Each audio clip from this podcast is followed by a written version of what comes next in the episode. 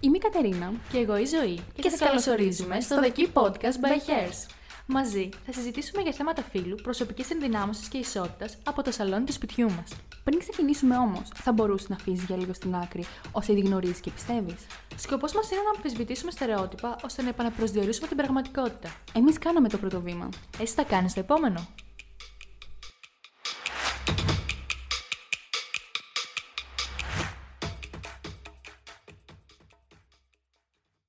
Καλησπέρα σας! Καλώς ήρθατε σε ένα ακόμα επεισόδιο του The Key Podcast. Αυτή την εβδομάδα έχουμε τη χαρά να φιλοξενούμε την Ήριδα Κρέμερ.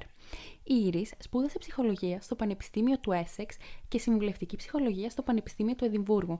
Έχει εκπαιδευτεί και εξειδικευτεί στην αντιμετώπιση των αγχών διαταραχών και έχει ολοκληρώσει την ε, διετή μεταπτυχιακή της εκπαίδευση στο EPIPSI πάνω στη διάγνωση και αντιμετώπιση των ψυχοσεξουαλικών διαταραχών. Παρέμεινε στη Σκωτία για τέσσερα έτη, όπου εργάστηκε στο αντικείμενο των σπουδών της. Επιστρέφοντας στην Ελλάδα, εργάστηκε στο Ινστιτούτο Ψυχικής και Σεξουαλικής Υγείας του Θάνου Ασκητή, στην ΜΚΟ Solidarity Now και θελοντικά στη συμβουλευτική γραμμή Μαζί για το Παιδί. Τα τελευταία 9 χρόνια διατηρεί δικό της ιδιωτικό γραφείο. Δουλεύει με ενήλικες σε ατομικές συνεδρίες για την αντιμετώπιση των αγχώδων διαταραχών, την ενδυνάμωση του ατόμου ως προς την αυτοεικόνα του και την αυτοπεποίθησή του και τη συμβουλευτική γονέων ως προς τη διαπαιδαγώγηση των παιδιών.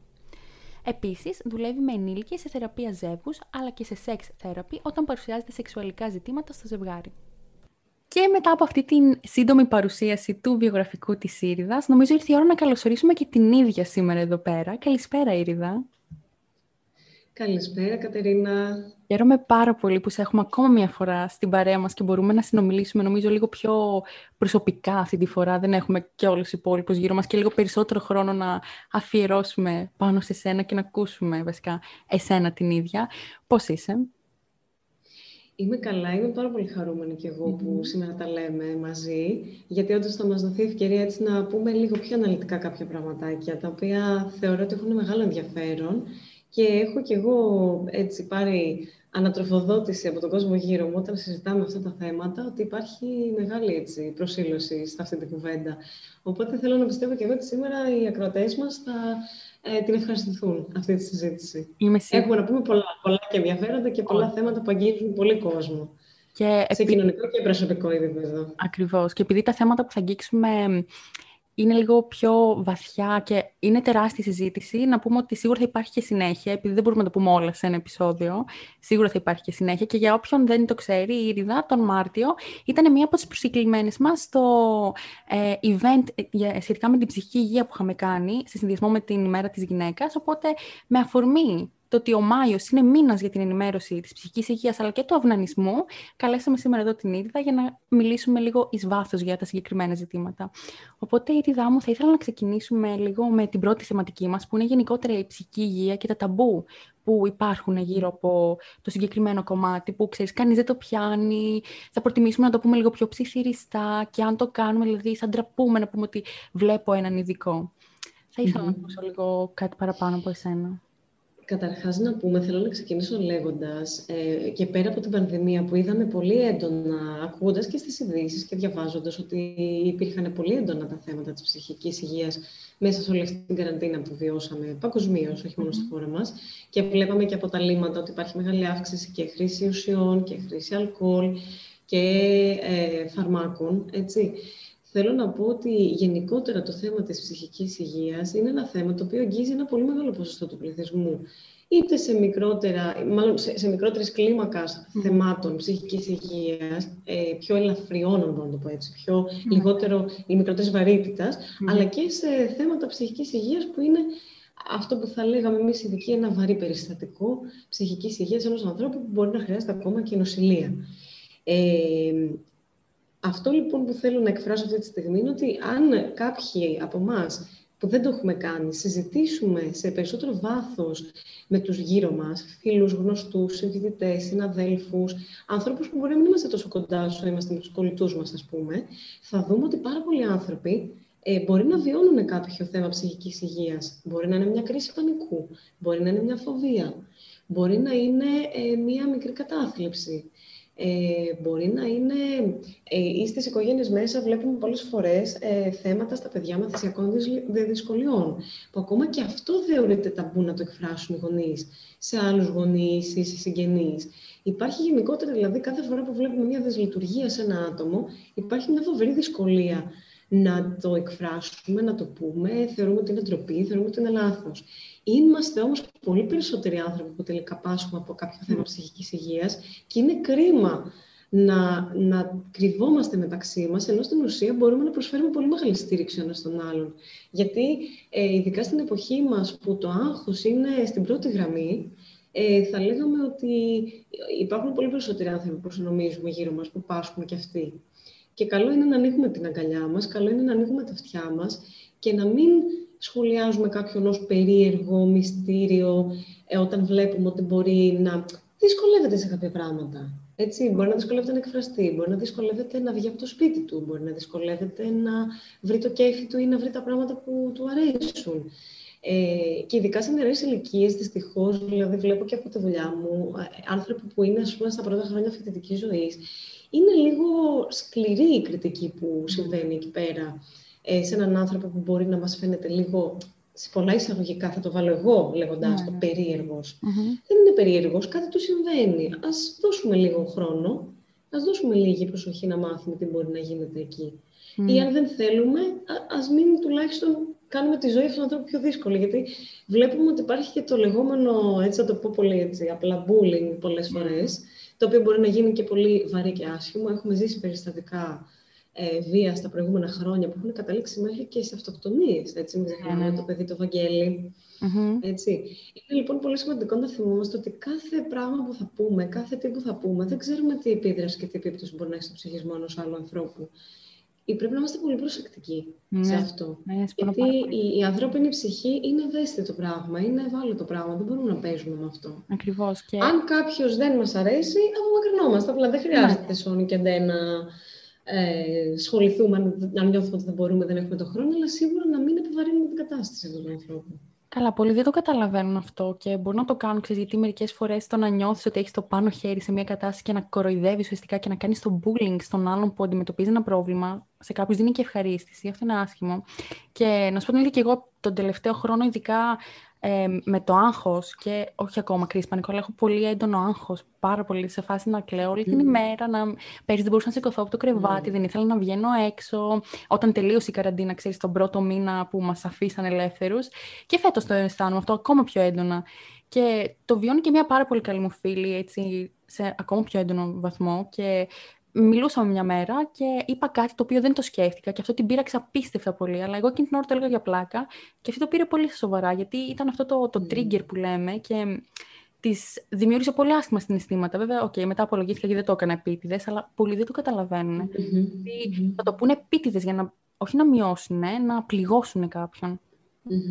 Και να ξέρεις, Κατερίνα, ότι όταν βλέπουμε ανθρώπους που είναι ουσιαστικά οι θύτες, όπως λέμε στο bullying, πάρα πολλές φορές από πίσω βλέπουμε ανθρώπους που και οι ίδιοι δέχονται επιθέσεις ναι. και δέχονται κάποιο είδους ε, ε, λεκτικής ή και σωματικής βίας. Και πολλές φορές το βλέπουμε αυτό και στις οικογένειες των παιδιών, που είναι συνήθως οι, οι θύτες σε τέτοιες ιστορίες. Ναι. Ε, και φυσικά, βέβαια, από εκεί και πέρα και το κομμάτι της ενσυναίσθησης. Πρέπει να σκεφτόμαστε ότι πρέπει να να υπάρχει συνέστηση, να προσπαθούμε να μπούμε στα παπούτσια που λέμε του αλλου Να μην ξεχνάμε ότι δεν μπορούμε να γνωρίζουμε άλλος τι περνάει στη, στο σπίτι του, στην οικογένειά του, στη σχέση του, μέσα του, ακόμα και μέσα του. Είναι σημαντικό λοιπόν να, να κάνουμε ένα βήμα πίσω πριν μιλήσουμε, πριν σχολιάσουμε.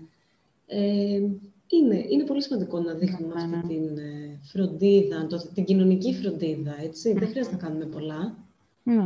Ναι. Είναι όμως πολύ σημαντικό αυτό. Ναι, ναι, συμφωνώ πάρα πολύ σε αυτό και μακάρι να σκέφτονται όλοι δύο και τρεις φορές πριν μιλήσουν και πούν mm. το οτιδήποτε.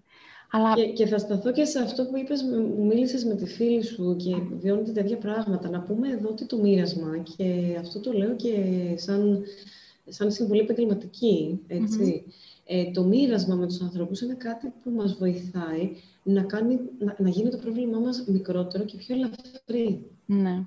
Όταν το μοιραζόμαστε και βλέπουμε ότι και άλλοι άνθρωποι βιώνουν το ίδιο πράγμα, αισθανόμαστε, δεν αισθανόμαστε μοναξιά. Ακριβώς. Αισθανόμαστε ότι, OK, συμβαίνει και σε άλλους ανθρώπους. Άρα είναι κατά μία έννοια φυσιολογικό. Mm. Δεν είμαι μόνος μου, δεν, το, δεν συμβαίνει μόνο σε μένα.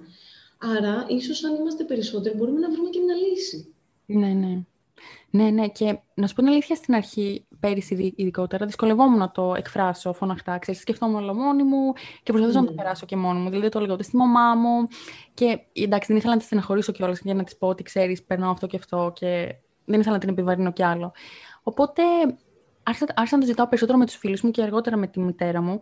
Και βλέποντας ότι ξέρεις, δεν είσαι μόνη και ότι δεν, δεν είμαι μόνο εγώ που σκέφτομαι αυτά τα πράγματα ή που το περνάω, βοήθησε. Αλλά πάντα υπάρχει αυτή η δυσκολία. Δηλαδή, είναι αυτό το σκεφτόμουν ότι mm. θα πούνε γύρω μου, είναι αυτό το ταμπού που περιτριγυρίζει την ψυχική mm. που δυσκολευόμουν ακόμα να το ξεπεράσω και ακόμα δυσκολεύομαι μερικές φορές να, να, να περάσω πέρα από αυτό το εμπόδιο.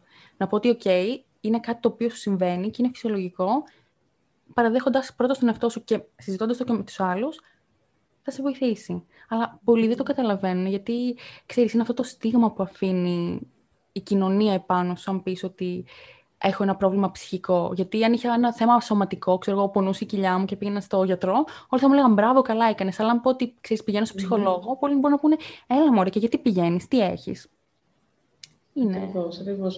Ε, και εδώ θέλω να πω, Κατερίνα, μου δίνεις έτσι μια πολύ καλή πάσα, αν μπορώ να το πω έτσι, να, να εξηγήσουμε λίγο το εξής για την υγεία. Η υγεία είναι πολλά πράγματα μαζί. Δεν είναι πολυπραγματική, δεν είναι ένα πράγμα. Ε, συνήθως όταν λέμε υγεία πάνω απ' όλα, ας πούμε, που κάνουμε αυτή την ευχή όταν mm. ή όταν ευχόμαστε, ε, η υγεία δεν είναι μόνο η σωματική υγεία. Και ένας άνθρωπος για να είναι υγιής, ακόμα και σωματικά, πρέπει να είναι και ψυχικά υγιής. Ε, υπάρχουν ε, ε, πολλά, αν μπορώ να το πω, είδη υγείας. Υπάρχει η κοινωνική υγεία, υπάρχει η ψυχική υγεία, υπάρχει η σεξουαλική υγεία υπάρχει η σωματική υγεία και όλα αυτά συμβάλλουν στην γενικότερη συνολική υγεία ενός ανθρώπου. Άρα λοιπόν εδώ τι θέλω να πω, ότι δεν γίνεται να υποτιμούμε την ψυχική υγεία ή τη σεξουαλική υγεία ενός ανθρώπου, το να μπορεί να λειτουργεί σεξουαλικά όπως επιθυμεί, με υγιή τρόπο. Και υγιή τρόπο εννοεί να, να είναι η λειτουργία του υγιής, να, να δηλαδή το, το, η σεξουαλική λειτουργία να δουλεύει ε, ε, χωρίς να υπάρχουν προβλήματα ε, υγείας ναι, στο, στο σεξ, έτσι. Ε, για να μην παρεξηγηθούμε και πάνε να πάει άλλο το μυαλό μας.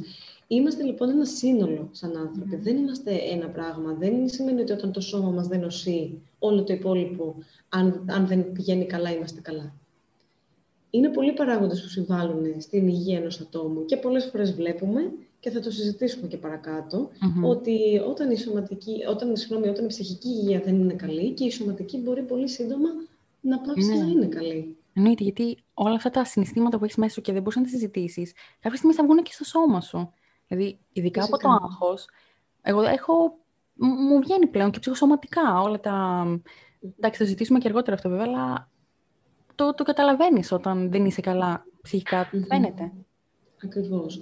Και εδώ είναι πολύ σημαντικό, επειδή μίλησες Κατερίνα πριν ότι δυσκολεύεσαι να το συζητήσεις και είναι απολύτως κατανοητό, γιατί δυστυχώς και στην Ελλάδα είμαστε ακόμα λίγο, ζούμε σε μια κοινωνία που, όπως λες, υπάρχει πολύ στίγμα στην ψυχική υγεία. Το πότε λοιπόν θα ζητήσουμε τη βοήθεια ενός ειδικού; Mm-hmm. Και ποιον ειδικό θα σκεφτούμε. Οκ. Ε, πολλές φορές βλέπουμε ότι οι άνθρωποι έχουν αυτή την τάση να νιώθουν ότι θα τα καταφέρω μόνος μου. Και είναι και αυτό που είπες και εσύ πριν, ότι πέρα από το κομμάτι το ότι πώς θα με αντιμετωπίσουν οι άλλοι και τι μπορεί να σχολιάσουν και τι μπορεί να πούν, υπάρχει και αυτή η σκέψη στους ανθρώπους ότι αν ζητήσω τώρα βοήθεια από τη μαμά μου, τον μπαμπά μου, τους φίλους μου, του, του, οποιονδήποτε νιώθω τέλος πάντων κοντά μου και αισθάνομαι ότι ίσως μπορώ να του μιλήσω, ότι αυτό θα με κάνει αδύναμο αυτόματα. Μμ. Αυτό όμως δεν ισχύει, γιατί όλοι οι άνθρωποι, επειδή είμαστε κοινωνικά όντα και γι' αυτό και γεννιόμαστε μέσα στο πλαίσιο μιας οικογένειας, δεν φυτρώνουμε όπως φυτρώνουν mm. ένα χρειαζόμαστε ένα πλαίσιο. Έτσι. Άρα λοιπόν, ε, ο άνθρωπος από τη φύση του έχει ανάγκη να μοιραστεί και να συζητήσει. Και αυτό δεν τον κάνει αδύναμο ίσα ίσα το να μπορούμε να εκφράσουμε αυτά που νιώθουμε σε κάθε επίπεδο στη ζωή μας, μας κάνει και πιο δυνατούς. Γιατί δεν είναι εύκολη η έκφραση, όπως είπες, δυσκολεύομαι να το μοιραστώ. Άρα το να καταφέρεις να το μοιραστείς, αυτομάτως σε δυναμώνει και σένα την ίδια. Εδώ λοιπόν ερχόμαστε στη συζήτηση πότε πάμε σε έναν ειδικό. Όταν βλέπουμε ότι γύρω μας δεν μπορούν να μας καθρεφτήσουν σωστά αυτό που νιώθουμε, δεν μπορούμε να πάρουμε τις απαντήσεις από ανθρώπους γύρω μας, από βιβλία που μπορούμε να διαβάσουμε, ακόμα και από το ίντερνετ που δεν είναι και η καλύτερη πηγή μεταξύ μας τώρα, να το πούμε και αυτό. Ναι. Έτσι, υπάρχουν όντως πολύ, πολύ αξιόλογα άρθρα και συναδέλφων Ε, και εγώ αρθρογραφώ. Ε, είναι σημαντικό όταν διαβάζουμε ένα άρθρο να βλέπουμε την πηγή. Έχει υπογραφεί; Ποιος είναι αυτός που το υπογράφει, Έχει σπουδάσει, τι, πώς έχει εκπαιδευτεί; Έτσι, να το πούμε και αυτό. Για να περάσουμε δηλαδή και στο θέμα σε ποιον ειδικό θα πάμε. Ναι, ναι. Είναι σημαντικό να ξέρουμε και αυτός ο άνθρωπος τι έχει σπουδάσει, που μας συμβουλεύει. Σε τι εξειδικεύεται. Ε, άρα λοιπόν είναι σημαντικό να σκεφτούμε ότι επειδή γύρω μας μπορεί να μας ακούσουν, έτσι, μπορεί να μας δώσουν και κάποιες έτσι, συμβουλές αγάπης, αν μπορώ να το πω έτσι, και στήριξη. Mm-hmm. Όμως υπάρχουν πολλές φορές που κάποια πράγματα δεν μπορούμε να τα εξηγήσουμε μόνοι μας, δεν μπορούμε να τα αποκωδικοποιήσουμε μόνοι μας στην ψυχική υγεία, όπως ούτε και στη σωματική. Μην ξεχνάμε ότι όταν ας πούμε, πονάει στο, στο δόντι μας, δεν μπορούμε να ξέρουμε αν αυτό, αυτό είναι κάτι που χρειάζεται σφράγισμα, απονεύρωση, τι μπορεί να συμβαίνει, δεν γνωρίζουμε. Mm. Έτσι λοιπόν ισχύει και στην ψυχική υγεία. Δεν μπορούμε να γνωρίζουμε όταν έχουμε διάφορα συμπτώματα, είτε σωματικά, είτε μέσα μας νιώθουμε περίεργα. Πρέπει, όταν έχουμε ας πούμε υπνία, έτσι, γιατί ο ύπνος και, η, και η διατροφή είναι και από τα πρώτα σημάδια που βλέπουμε την, την ψυχική mm-hmm. μας υγεία να διαταράσσεται πολύ συχνά και στο άγχος αλλά και σε άλλες ε, καταστάσεις. Πρέπει λοιπόν να αναρωτηθούμε ότι, OK, τώρα εδώ μου συμβαίνει κάτι, δεν πρέπει να ρωτήσω τον ειδικό. Ο ειδικός λοιπόν πια είναι ένας ειδικός ψυχικής υγείας. Και εδώ να εξηγήσουμε λίγο και μία παρανόηση που υπάρχει στον κόσμο ότι πρέπει να πάω σε ψυχολόγο ή σε ψυχίατρο. Ποιος είναι ο ναι. κατάλληλος να με συμβουλεύσει; Ε, εδώ θα πω ότι οι ψυχίατροι και οι ψυχολογοί κάνουμε μία διαφορετική δουλειά. Βέβαια, υπάρχει ένα κύμα, ε, και αυτό εμένα προσωπικά με χαροποιεί πάρα πολύ, τα τελευταία χρόνια, θα έλεγα, τα τελευταία δεκαετία, αν μπορώ να το τοποθετήσω υπάρχει ένα μεγάλο κύμα νέων ψυχιάτρων που επιλέγουν να, εκπαιδε... να εκπαιδευτούν και ψυχοθεραπευτικά, με αποτέλεσμα να μπορούν να προσεγγίσουν και έναν ε, θεραπευόμενο και μέσα από την ψυχοθεραπευτική οδό και όχι να τον αντιμετωπίσουν μόνο σαν ένα σώμα, σαν ένα οργανισμό, να το πιο σωστά, που θα δώσω μία φαρμακευτική αγωγή για να βοηθήσω αυτόν τον άνθρωπο. Ναι. Και εδώ να πω ότι δεν είμαι κατά της φαρμακευτικής αγωγής, αλλά υπάρχουν πολλές φορές περιπτώσεις που δίνεται φαρμακευτική αγωγή χωρίς να χρειάζεται τελικά. Και τι εννοώ με αυτό; Ειδικά σε ένα νέο άνθρωπο, ένα παιδί 20 χρονών, που μπορεί να έχει άγχος, αναλόγως στη βαρύτητα του άγχους του π.χ., δεν χρειάζεται να δώσουμε απαραίτητος φάρμακα. Δεν χρειάζεται να δώσουμε απαραίτητο ηρεμιστικά και χαλαρωτικά, που είναι και βαριά φάρμακα. Δηλαδή, ένα ζάναξ π.χ. Είναι ένα βαρύ φάρμακο. Και είναι και ένα εθιστικό φάρμακο είναι καλύτερα να, να, να βοηθήσουμε αυτόν τον άνθρωπο να μάθει μέσα από αλλαγές που θα κάνει στην καθημερινότητά του, να κάνει τη ζωή του καλύτερη, πιο λειτουργική, για να το πω πιο σωστά, mm-hmm. βάσει των δικών του θέλων και επιθυμιών, ώστε να μπορέσει να αντιμετωπίσει αυτό που του συμβαίνει και όχι να έχει μία πατερίτσα εισαγωγικά που είναι ένα φάρμακο και όποτε δεν νιώθω καλά το παίρνω. Διότι να πούμε εδώ ότι τα φάρμακα παίρνουν τα συμπτώματα, πολλές φορές βοηθούν πάρα πολύ στο να σταθεροποιήσουμε μια ψυχική κατάσταση. Και είναι σημαντικά τα φάρμακα, δεν τα υποβιβάζω καθόλου, mm. αναλόγως όμως όπως είπαμε την περίπτωση. Και αυτό βοηθάει μετά και τη δουλειά των ψυχολόγων, όπου ουσιαστικά δουλεύουμε με το ίδιο το άτομο, το συνέστημά του, τη συμπεριφορά του, τι μπορεί να αλλάξει στην καθημερινότητά του για να είναι ο ίδιος καλύτερα, τι πρέπει να προσθέσει ή να αφαιρέσει; Mm-hmm. Ποιες συμπεριφορές θα τον βοηθήσουν ακόμα και τον ίδιο να νιώσει πιο υγιής και πιο ισορροπημένος μέσα του και ήρεμος; Άρα λοιπόν εδώ πρέπει να πούμε ότι ε, όπως θα λέγαμε ότι πάμε στον παθολόγο σε ό,τι και αν μας συμβεί για να μας πει, να μας παραπέμψει σε έναν άλλον πιο εξειδικευμένο γιατρό, δηλαδή αν έχω, ας πούμε, πολλούς πονοκεφάλους και ημικρανίες, θα πάω πρώτα στον παθολόγο μου, θα του πω μου συμβαίνει αυτό και αυτό. Εκείνος θα μου πει ότι, οκ, επειδή εδώ πέρα τα πράγματα είναι λίγο πιο προχωρημένα, θα πρέπει να σε στείλω σε έναν νευρολόγο, ας πούμε. Ναι. Για να δούμε, να κάνεις κάποιες ειδικές εξετάσεις, να δούμε τι συμβαίνει. Ε, εκεί λοιπόν με στέλνει στον ειδικό. Το ίδιο λοιπόν ισχύει και με τους ψυχολόγους. Ένας άνθρωπος μπορεί να συμβουλευτεί πρώτα έναν καλά καταρτισμένο και εκπαιδευμένο ψυχολόγο, όπου θα του πει ο, ε, ο ψυχολόγος πια αν χρειάζεται να πάει σε έναν ψυχίατρο. Mm-hmm. Γιατί πάρα πολλές περιπτώσεις ξεκινάνε ανάποδα. Πάει ο κόσμος στο ψυχίατρο, και το έχουμε δει πολλές φορές εμείς ψυχολόγοι αυτό, ε, δεν, δεν μένει ευχαριστημένος κατά μία έννοια από το αποτέλεσμα το οποίο έχει, γιατί δυστυχώς οι περισσότεροι ψυχίατροι ακόμα δίνουν μόνο φάρμακα και δεν ασχολούνται πολύ να δούνε τι συμβαίνει στο άτομο, να μιλήσουν με τον ανθρωπο αυτό, να δούνε τι συμβαίνει στη ζωή του και πώς μπορεί να βελτιωθεί η ζωή του. Ναι. Τα φάρμακα κάνουν μία διαφορά, όχι πάντα κιόλας. Και ουσιαστικά ο άνθρωπος νιώθει λίγο μετέωρος. Νιώθει λίγο σαν να έκανα μια προσπάθεια, πήγα στον ειδικό και δεν λύθηκε το πρόβλημά μου και δεν ξέρω τι να κάνω και νιώθω το ίδιο. Και εκεί πέρα έρχεται και λίγο η ματέωση των ειδικών. Ναι. Δηλαδή, εντάξει, αφού πήγα στον ψυχίατρο και δεν με βοήθησε, σε ποιο να πάω τώρα; Σου έχει δεν υπάρχει κάτι πιο πάνω. Ναι, ναι. Σου έχει τύχει παρόμοιο περιστατικό να έρθει κάποιος ασθενής που να έχει πάει πρώτα σε ψυχίατρο και να μην έχει ικανοποιηθεί ουσιαστικά κατάλαβες με τον τρόπο που αντιμετωπίστηκε η κατάστασή του και να είναι λίγο δύσπιστος ως προς τα, προς τα εσένα. Δυστυχώς, πάρα πολλοί άνθρωποι έρχονται πολύ δύσπιστοι ε, και όχι μόνο από ψυχιάτρους, για να μην, το, να μην τους βάλω έτσι τώρα στο, ναι. στη, τόσο πολύ στην κουβέντα και τους, ε, στο επίκεντρο. Ε, δυστυχώς και από άλλους συναδέλφους έχουν έρθει άνθρωποι που ε, δεν έχουν μείνει ευχαριστημένοι. Βέβαια, εκεί να πούμε ότι υπάρχει και λίγο μια παγίδα, γιατί υπάρχουν κάποιοι άνθρωποι οι οποίοι αναζητούν και αλλάζουν και γιατρούς και ψυχολόγους πάρα πολύ συχνά. Και εκεί πέρα, βέβαια, βλέπουμε ότι το ίδιο το άτομο κάτι συμβαίνει και δεν φταίνει οι ειδικοί.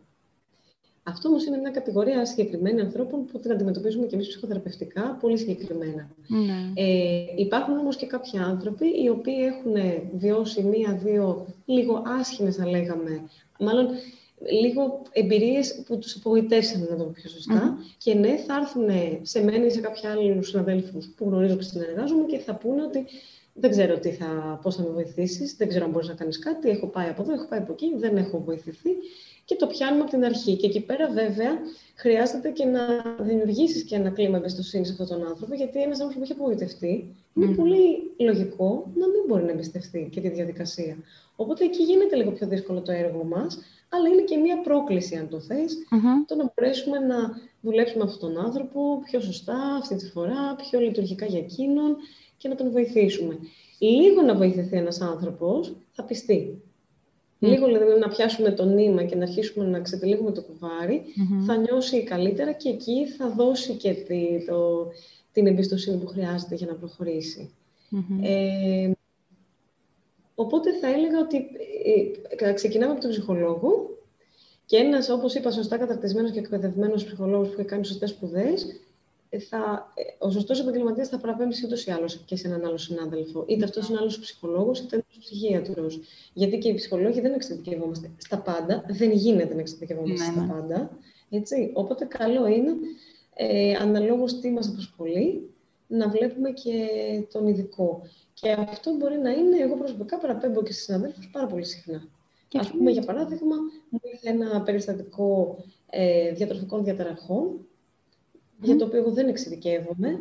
Εξήγησα στον άνθρωπο αυτόν ότι δεν εξειδικεύομαι σε αυτό, δεν μπορώ να βοηθήσω επισταμμένα και πολύ συγκεκριμένα. Θα σας παραπέμψω σε μια συνάδελφο που εξειδικεύεται στις διατροφικές διαταραχές και θα μπορέσει να σας βοηθήσει καταλήλως. Γιατί είναι μεγάλη και η ευθύνη ναι, ε, ναι. και, και το ζητούμενο είναι να βοηθηθεί ο άνθρωπος. αυτό, αυτό, αυτό μας ενδιαφέρει. Ακριβώς. Αυτό είναι και το σωστότερο. Δηλαδή, εγώ θα το έβλεπα και λίγο σαν αντιπαγγελματικό αν πήγαινα σε κάποιον άνθρωπο που τους ζητάω τη βοήθειά του και μπορεί να μην εξειδικευόταν στο πρόβλημα που εγώ αντιμετωπίζω και να προσπαθήσει εκεί πέρα με το ζόρι να με βοηθήσει, ενώ δεν μπορεί να με βοηθήσει. Mm-hmm. φορές θα με παραπέμψει κάποιον που θα κάνει όντως σωστή δουλειά παρά να καθίσω και να. και εγώ δεν θα είμαι καλά, αλλά και μετά και ο ίδιος δεν κάνει σωστή δουλειά του.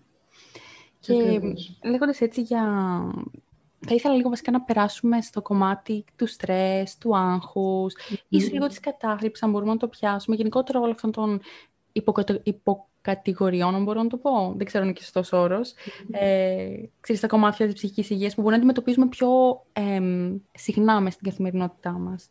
Mm-hmm. Θα ήθελα να μου πείτε λίγα, ξέρω εγώ, τι, τι, πώς μπορούμε να τα αναγνωρίζουμε βασικά. Τα πιο συχνά που βλέπουμε σίγουρα είναι, όπως πολύ σωστά είπες, το άγχος, δηλαδή οι αγχώδεις για να το πούμε έτσι, να το ομοδοποιήσουμε. Ε, μαζί με το άγχος, για να το δώσω λίγο έτσι να το δούμε, είναι και οι διοψυχαναγκασμοί, οι διοψυχαναγκαστικές διαταραχές, που επίσης βλέπουμε πολύ συχνά στο γενικό πληθυσμό. Να πούμε ότι μέσα στις αγχώδεις διαταραχές, ε, από τα πιο ε, δημοφιλή είναι η αγοραφοβία και η κοινωνική φοβία. Το βλέπουμε σε μεγάλο κομμάτι του πληθυσμού. Η αγοραφοβία σημαίνει ότι δυσκολεύομαι πάρα πολύ να βρεθώ με πολύ κόσμο, να βγω από το σπίτι μου, ε, να μπω στα μέσα, να βρεθώ σε ένα π.χ. συναυλιακό ε, να κάτσω σε μία ουρά. Τώρα λέω έτσι πολύ, ναι, ναι, ναι. πολύ έτσι περιληπτικά. Ε, να δώσουμε λίγο μια ιδέα, γιατί πολλοί κόσμοι μπορεί να ταυτιστεί τώρα που θα μας ακούσει. Ναι. Και τι σημαίνει αυτό, σημαίνει ότι αγχώνομαι, αυξάνεται το άγχος μου και ουσιαστικά αυτό που νιώθω είναι ότι θέλω να διαφύγω. Ψάχνω την έξοδο διαφυγής. Συνήθως αυτοί οι άνθρωποι δυσκολεύονται και να πάνε σινεμά. Mm. Δυσκολεύονται δηλαδή σε κλειστούς χώρους ή κάθεται πολύ κοντά στην έξοδο. Ε, ο, ο κάθε, το κάθε άτομο μπορεί να έχει μια πολύ συγκεκριμένη φοβία με στην αγοραφοβία. Δηλαδή, κάποιος μπορεί να μπορεί να πάει σινεμά, αλλά να μπορεί να μπει στο μετρό. Ναι. Ε, και μπορεί αυτό να κορυφώσει μέχρι και σε μια κρίση πανικού, μέχρι και σε λιποθυμία.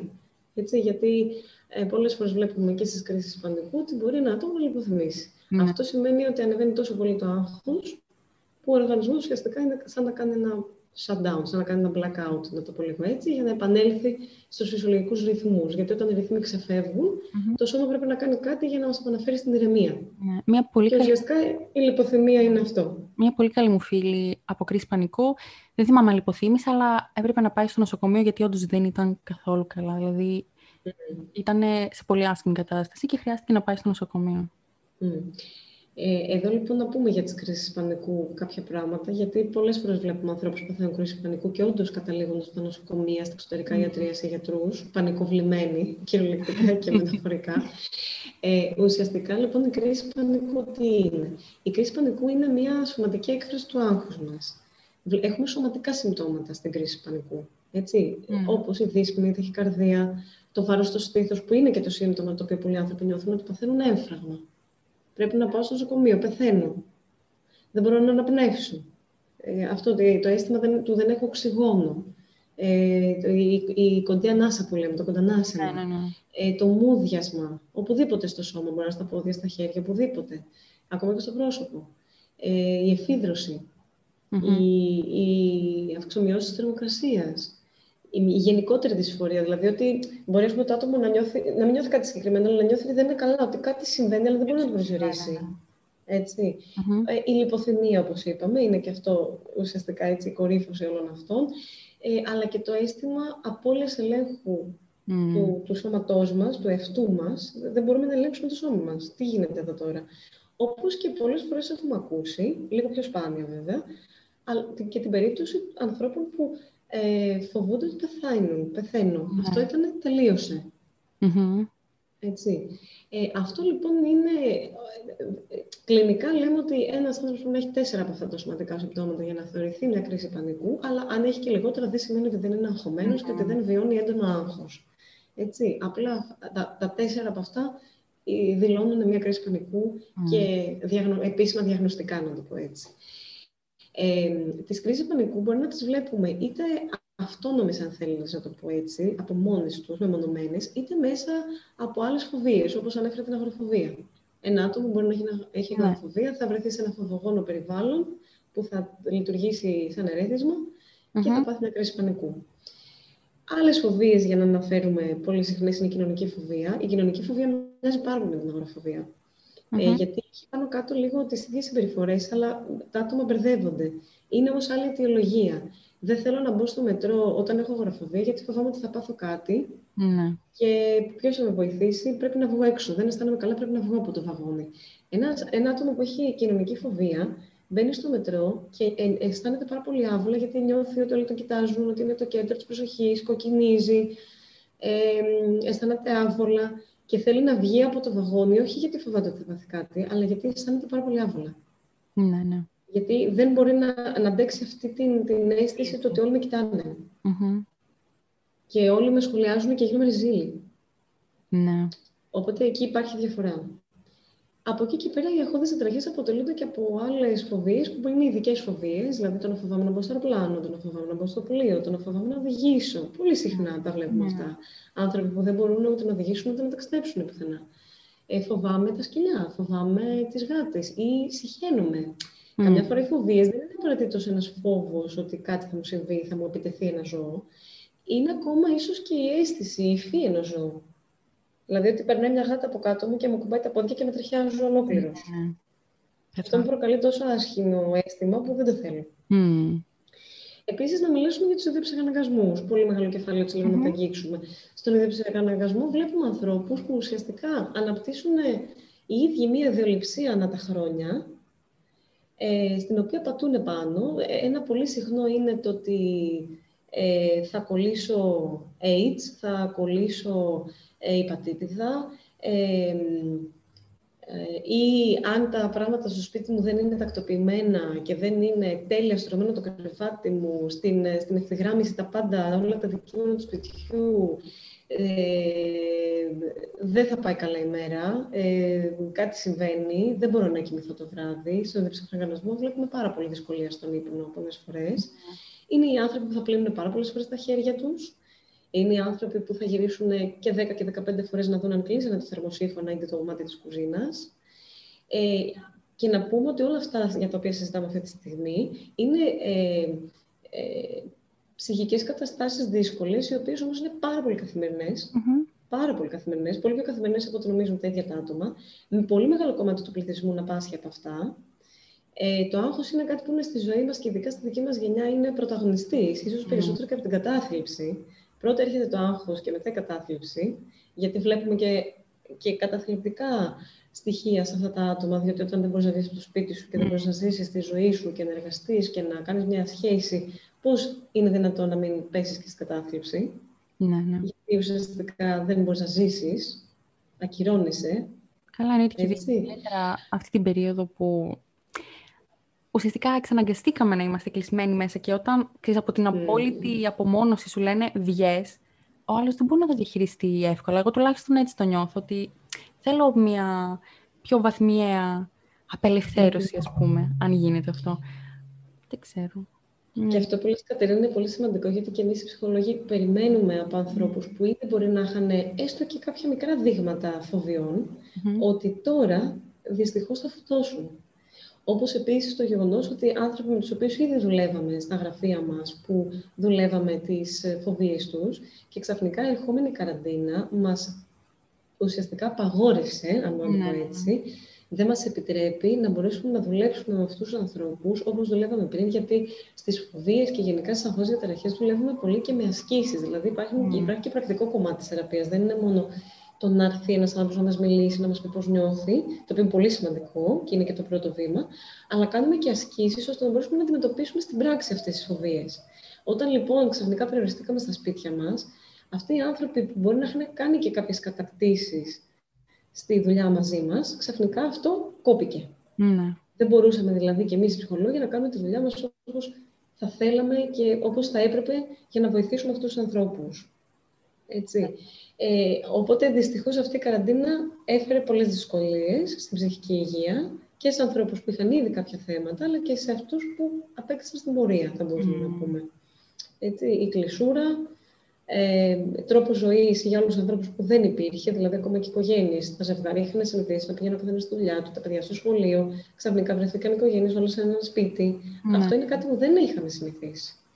Και είναι λογικό μια τόσο ξαφνική και αναγκαστική αλλαγή mm-hmm. να φέρνει δυσκολίες. Άρα θα φέρει και δυσκολίες στην ψυχική μας υγεία, άρα είναι και πολύ φυσιολογικό και πρέπει να το νορμαλοποιήσουμε το να υπάρχουν αυτή τη στιγμή και περισσότερα προβλήματα ψυχικής υγείας μετά την καραντίνα που ζήσαμε. Εννοείται και βασικά πρέπει να κάνουμε και πιο φυσιολογικό και δεν θα βάλω κανένα quote δίπλα από το φυσιολογικό γιατί αυτή η λέξη δεν μου αρέσει συνήθως. Το να συζητάμε όλα αυτά που μας συμβαίνουν. Να μιλάμε πιο ελεύθερα και χωρίς να κρίνουμε βέβαια τον άλλον. Γιατί αυτό που λέγαμε και πριν, δεν ξέρουμε τι περνάει, δεν ξέρουμε τι μπορεί να περάσει. Και γενικά, βλέποντας το και από τις δικές μου παρέες και από τους δικούς μου κύκλους, που πλέον άτομα τα οποία μπορεί να ήταν καλύτερα πριν από ένα χρόνο, τώρα αντιμετωπίζουν κάποια προβλήματα. Mm-hmm. Και mm-hmm. βοηθάει το να συζητάμε, δηλαδή το να συζητάς με, με έναν φίλο σου, με, με το διπλανό σου, με τους γονείς σου, βοηθάει απίστευτα πολύ. Και εδώ, ε, για, να, για να πω έτσι κάτι πολύ απλό, ε, γενικό αλλά απλό, είναι ότι όταν δεν αισθανόμαστε καλά και κάτι μέσα μας κλωτσάει, σε εμάς, δεν έχει σημασία πώς το βλέπουν οι άλλοι, γιατί εμείς είμαστε. Ναι, ναι. Δεν είναι οι άλλοι, εμείς το βιώνουμε. Οπότε δεν, σε αυτή την περίπτωση δεν μας απασχολεί και δεν θα έπρεπε να μας απασχολεί τόσο οι άλλοι πώς θα το ερμηνεύσουν Ε, αλλά πώς το νιώθουμε εμείς. Εκεί λοιπόν αυτό και μόνο είναι ένα κριτήριο να πούμε ότι OK, πρέπει να δω έναν ειδικό. Μίλησα με τους δικούς μου, με παρηγορήσανε, με στηρίξανε, μου δείξαν την αγάπη τους. Αλλά εφόσον βλέπω ότι δεν μπορώ να πάρω τις απαντήσεις που θέλω και δεν μπορώ να νιώσω καλύτερα μόνο μέσα από αυτό, Γιατί καμιά φορά αρκεί και αυτό, αρκεί και η αγάπη των δικών μας να μας μαλακώσει λίγο, να μας απαλύνει. Όταν όμως βλέπω ότι αυτό δεν αρκεί, τότε έχει έρθει η ώρα να πάρω την ε, συμβουλή και τη βοήθεια ενός ειδικού. Τόσο απλά, δεν υπάρχει τίποτα περίεργο σε αυτό. Υπάρχουν άνθρωποι ακόμα που έρχονται στο, στα γραφεία μας. Εμένα πολλές φορές μου έχει τύχει. Ήρθε ένας άνθρωπος και μου είπε ότι νιώθω ότι έχω φτάσει σε μια ηλικία και σε μια φάση ζωής που θα ήθελα λίγο να δω τον εαυτό μου. Δεν έχω κάτι. Απλά θέλω λίγο να συνομιλήσω με τον εαυτό μου. Ναι. Να δω, είμαι. Πώς πάω, προς τα πού πάω, πώς θα το κάνω, πώς θα κάνω τα πράγματα, τη ζωή μου. Το οποίο και πολύ ωραίο αυτό. Δεν είναι υποχρεωτικό προς mm. Θεού, έτσι. Απλά θέλω να πω ότι δεν χρειάζεται να έχουμε και κάτι συγκλονιστικό πια για ναι. να φτάσουμε στον ειδικό. Μην, μην πηγαίνουν και τα πράγματα στα άκρα. Και να πούμε ότι ειδικά στις περιπτώσεις ε, ε, των αχωδών διαταραχών και γενικότερα διαταραχών που μπορούμε να δούμε και στην προσωπικότητά μας. Ε, όσο αφήνουμε κάτι, τόσο δυστυχώς επιδεινώνεται. Ναι, ναι. Έτσι. Χωρίς αυτό βέβαια να σημαίνει, για να μην τρομάξουμε και τον κόσμο, ότι αν ένας άνθρωπος έρθει μετά από ένα-δύο χρόνια στον ειδικό δεν μπορεί να βοηθηθει Αλλά σίγουρα όσο περισσότερο αφήνουμε κάτι, τόσο ίσως και πιο δύσκολο θα είναι να επιστρέψουμε εκεί που ήμασταν, σε μια υγιή κατάσταση, έτσι. Ε. Είναι άλλο να έχουμε σπάσει 20 κόκαλα Καλά, και είναι άλλο να έχουμε σπάσει ένα. Ναι. Κάπως έτσι, έτσι, για να το βάλω σε μια παρομοίωση. ναι, ναι, ναι.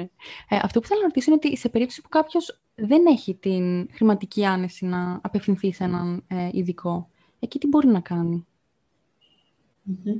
Υπάρχουν πάρα πολλές γραμμές. Ε, ένα Google Search αρκεί ε, ε, γραμμές ε, στήριξης ψυχικής υγείας, όπου μπορεί να καλέσει ο κόσμος δωρεάν. Ε, είναι πολύ καλά επανδρομένα αυτά τα τηλεφωνικά κέντρα, ε, με ψυχολόγους εξειδικευμένους, ε, και μπορεί να μιλήσει στο τηλέφωνο. Ε, γίνονται κανονικά και συνεδρίες, δηλαδή μέχρι και μία Δεν είναι ένα τηλεφώνημα που κρατάει πέντε λεπτά.